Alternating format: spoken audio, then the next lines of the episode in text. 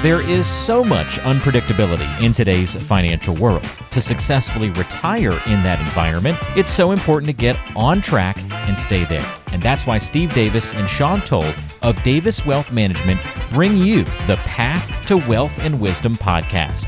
And joining them today to help keep you on the right path, here's Peter St. James. Today, we're going to talk about something that is on everybody's mind, whether they are cognizant or not. Or not inflation. They may know what the concept is, they may know stuff costs a lot more, but they may not really understand the whole ramifications of why, where, how to still accumulate uh, savings and plan for retirement while inflation's going on and things like that. And uh, that's what you're here for. It's an issue right now. I think we're going to see as time goes on, our our savings savings were starting to get to a good all time high, and I think that's that's going to slow down and maybe even stop if we keep at the rate we're at for inflation. Uh, inflation's at a what's it a forty year high now? Forty year high, mm. eight percent. Yes, just sir. about. Yep. Uh, back in November, it accelerated to six point eight percent uh, in November of 2021. So we're in it, and we're all feeling it. You see it at the gas pumps, you see it at the grocery stores, you see it no matter where you go you see it. Well, now, recently, if you read the financial news, uh, I scan it from time to time, the Fed came out and said that they anticipated six 25 basis points increases in 2022 and three 25 basis points increases in 2023. So does that mean that inflation will be under control? We won't have to worry about it? Is that good news? Is that bad? What does that mean? It's not instant there's a lag time involved. There is. Yeah, mm-hmm. absolutely. I mean, doing six, um, you, six in nine months sounds to me like a lot. Yeah, that's not. It it is. I mean, we're we're definitely tapping the brakes. Okay. Okay. Uh, we're cool. We're trying to cool the and economy. That, that will help it. Yeah. Okay. Yeah. I mean, inflation is is in one hand it's a good thing, in another hand it's a bad thing to mm-hmm. people. People are paying more, but what what's going to happen is they're going to tap the brakes and uh, things are going to come down. Look, at we were at historical low interest rates at zero. They do six. You're at one and a half. Well, right, one and a half percent. Twenty-five. Yeah, times twenty-five. If they're doing yeah. six at twenty-five bips. Yep. Uh, it, it, we're way ahead. I mean, inflation. The, the Fed policy is to try to keep their their policy is about prices, right? That's what the Fed is responsible for, and they want to keep inflation right around the two percent range. Um, they let it run a little bit um, with the in, during the pandemic because it, the economy was going from a dead stop, mm-hmm. absolutely nothing, mm-hmm. to ramping up big time, and that was creating a lot of pressures uh, on prices, and prices were rising, and they kept saying it's transitory, it's transitory, i.e., it's temporary. Um, well, it's turning out not to be temporary, and then the action we're seeing in Ukraine is, is making it that much worse. So, what happened is, under normal circumstances, the Fed would come in and slowly raise rates to try to keep inflation down but they didn't. And so now, instead of what they call a soft landing, where they raise rates slowly and everything kind of it's kumbaya, mm-hmm. and we get through this thing nicely. Yep. Now they're throwing their foot on the brake. Um, you know, they're doing it over you know the course of the year and into next year, um, but it's going to it may very well have an impact on on the economy uh, in slowing it down. So, uh, which so, is what it's designed to do, but you don't want to break the economy. What are the right. other problems, Peter, right is during the pandemic, the federal government just floated so much cash well, into yeah, the economy. Right, yeah. People got cash heavy, and they were spending it. Yeah, they were spending it. So, you know, that's one of the reasons why I think inflation also came on as quick as it did. Correct. Uh, was just the spending habits of the American people. Well, they're also talking now. I've seen stories in Congress. I think there were four or five separate rebate programs. They're talking about sending cash back to consumers uh, on your gas bill that you're uh, to send money back. Yeah, uh, they were going. What they were going to do is set up a tax, uh, uh, a, a, a windfall tax on the oil companies once they achieved a certain level, and if gas prices were over four dollars a gallon uh, for a pr- certain period of time, then you would get a check in the mail for four hundred dollars or six hundred dollars. I'm like, really? Was I, it? Uh, yeah, yeah. But uh, Congress, there are at least five uh, proposals in Congress floating money coming back. Well, the one thing you're already seeing is the effects of just this first increase in mortgage rates. Uh, so you're going to see the housing market eventually slow down. Yep. I mean, I saw a 30 year mortgage fixed at uh, 4.26 and uh, you know, six months ago you could have got that for two point seven five. Will this do anything for savings rates? Will No. those increase? They won't. Every banker I've talked to said no. okay. It's not going to, the, the bumps will really not affect your savings account, CD rates right now because really it's coming from the other end of the banks loaning money out mm-hmm. and they haven't been loaning money out because the economy's been so heavy into cash. Right. There's so much cash flow out there. So it's, a lot of people think that they're going to see bumps in their checking and savings in the CDs. And what I've been told is don't expect it real quick. It's not something that's going to happen real quick. All right. Wow. So we're going to be here for a while. The inflation. I, I, I believe so. Okay. Um, I you know that the this transitory thing. Maybe they were look. I'm not you know on the Fed, but you know if you look at you know, transitory means temporary, right? If you look at how companies we, we have record low unemployment right now. So what are companies doing to attract employees? They're re- increasing the wages they pay them. When's the last time you ever saw? It's kind of like taxes. Taxes never go down. Pay cuts are pretty darn rare, right? So the higher wages that are being paid are are here permanently. Um, the the oil prices, the energy prices we're paying right now, if Russia stays out of the market um, in its entirety, uh, which is not right now, by the way, but if they are precluded from the global economy with their with their energy, it's got to come from somewhere, and you can't. It's not like turning on a spigot. These these energy companies have to do a lot of work to start producing more. So I think we're going to see that high for an elevated period of time. Um, the the shipping, uh, global shipping, um, they they scuttled a lot of ships, i.e., they brought them to India and had them taken apart uh, during the pandemic because there wasn't a lot of shipping. You can't just build a ship overnight, so they're they're starting to come uh, back online. So I I, I think inflation is going to be here for quite some time. I hope I hope it's not staying at eight percent, um, but I think it'll be higher than the Fed target of two. I mean, it, would we be? I assume we'd be be- better shape if we were down to five percent inflation.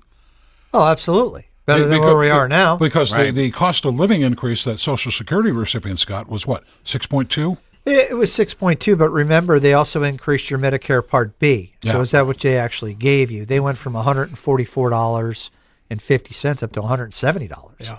Right. So there's a net. It's not. Yeah. It's Yeah. not just six point two. I think for many people it was net negative. Yeah. Yeah, that's Yeah, they made a little bit more Social Security, but the increase in their uh, Medicare Part B ate that all up and then some. But then when you factored in the inflation on top of it, people thought they were going to come out ahead of the game, and negative, negative. Exactly. Yeah. So this is really at the point where, you know, we have a lot of people we've come across over the years, and they're sitting there with money sitting in savings and checking and you know CDs, and they're not making anything. And you know, you sit you sit there and say, you know, you're losing money. Your purchasing power is diminishing every time inflation goes up.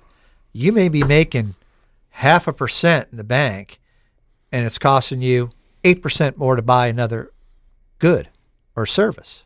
You're losing money. Yeah. Seven and a half percent. Right. So But to Now them, is the time. But to them, they were taught have money in the bank, have cash on hand. That's what my parents and my grandparents taught me. I got it. Yay me! So they thought they were doing a good thing. eh, they did, but as we've talked about in previous programs, that was yesterday's retirement. Yep. We're talking about today's retirement and the educational process you should put yourself through, what you should understand, the effects of inflation on money, how it can affect your long-term retirement planning goals.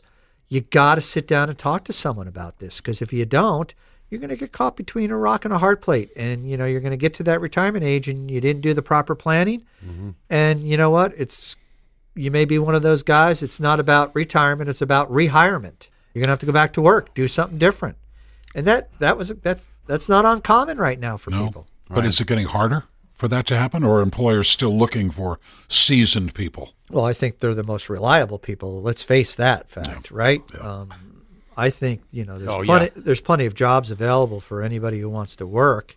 As are you reliable? Are you going to come to work every day and uh, you know do your job?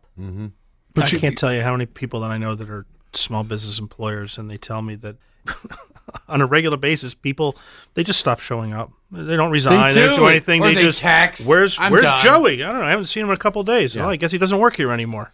Uh, it's it's astounding. It's But rude. That's an entirely different uh, Yeah. uh, issue. Yeah. But Yeah. but I, I, I swear every week I see stories on uh, network television or, or on the internet. So and so bus driver uh, retiring, eighty seven years old. He's been driving the bus route for the past 50 years. Yeah. Or, or, you know, a dentist or, or somebody who's working in a grocery store for the past 74 years. And it's like, and they, this is what I do. I never thought about retiring. This is, you know, what I, I would hate to see somebody get to the, to the retirement phase and then because they weren't prepared for today's economy, have to go back to work. Yeah, it's a common thing though, Peter, because they haven't done the proper planning. Ah. They haven't educated themselves.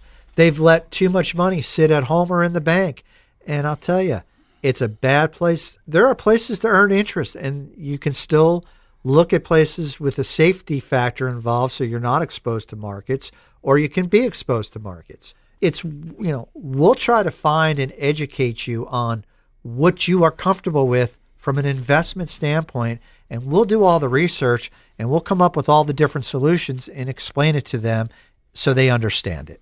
Sounds good. The other thing that people need to remember is live within your means. This I can't tell you how many times I see people that have extended credit card debt because they're spending more money than they make. If you can't afford it, don't buy it, right? S- live within your means, put some money aside for the future. And if you if you're consistent with it and you do it religiously and you have a plan in place, you'll be okay. But put the plan in place and don't spend money you don't have. I know that sounds reasonable. It, it sounds simple. it sounds simple. And yet, a lot of people just don't get it. Yeah, there's needs and wants. I need it. I want it. Correct. Yeah, yeah, There you right. go. Yeah, yeah. It's instant gratification. Yeah, that's that's what- exactly what it is. You know, back in the days, our parents would have to work for it, save for it. Yep. Now you can borrow, get it, just, you know, keep. Or, or, or you could, uh, and I mean no disrespect, but rent to own. Yeah. You know, you hey, you want a big TV for the football game? Yeah. You can rent to own it. Yeah. Uh, washer dryers. Uh, you, you boom. But I'm thinking, okay, but if you put a little money aside in two months or three months, you'd have it. Probably get it on a sale. But now you're paying for that, the interest, da da da da da da. Why?